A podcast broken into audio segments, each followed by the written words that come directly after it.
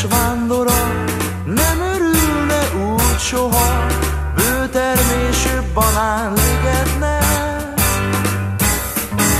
Mint ahogy én örültem neked.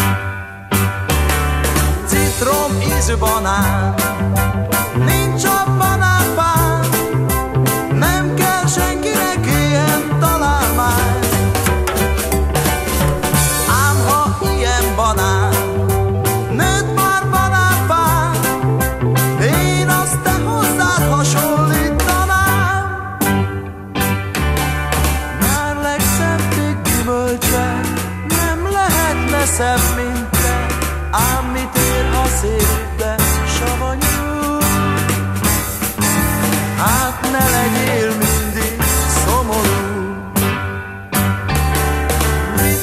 Vitrom ízű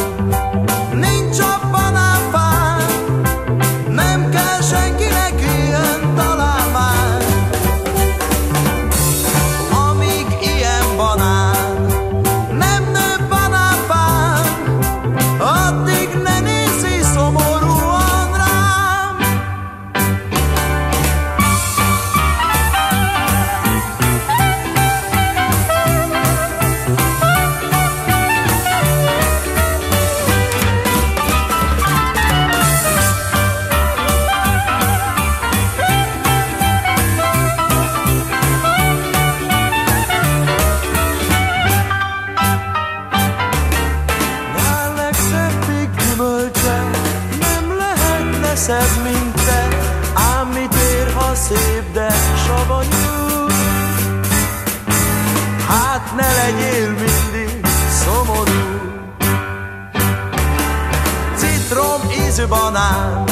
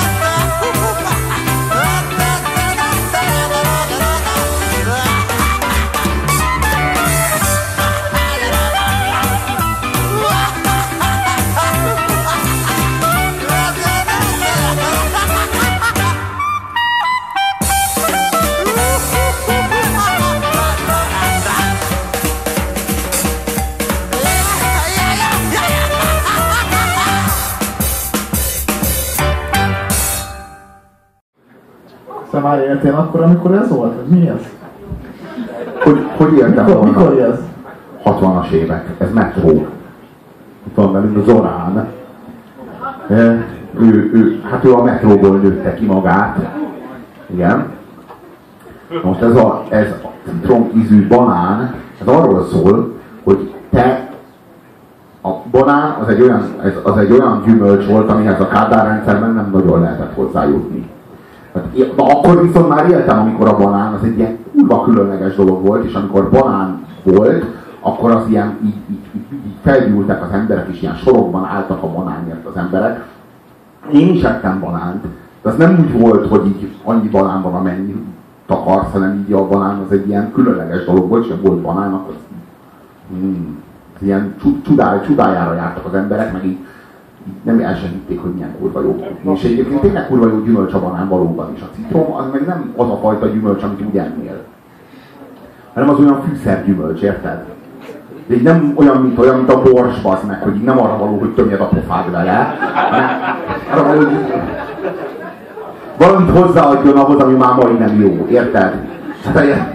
És eh, ezzel, a, ezzel a nagyon-nagyon bölcs eh, tudással játszik velünk, a, járatja velünk a, a kurva anyját a metrózenekar.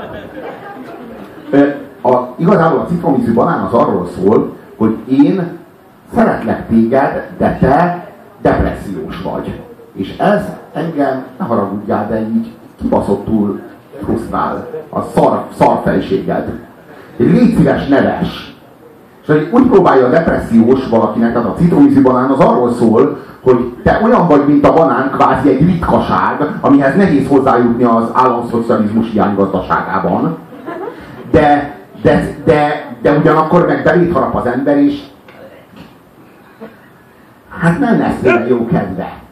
Mert olyan savanyú az egész, hanem így, csak világos, világos, hogy, hogy miért savanyú, mert ő depressziós.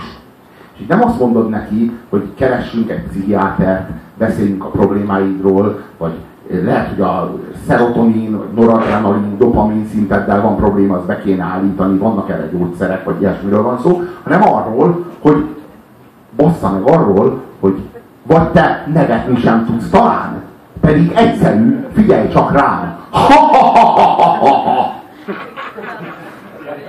Így akarja meggyógyítani a depressziós barátnőjét. Erre mondják azt, hogy érzelmi analfabetizmus. Ez arról szól, hogy rossz kedvű a barátnője, világos, hogy rossz kedvű, hiszen lelki sérült.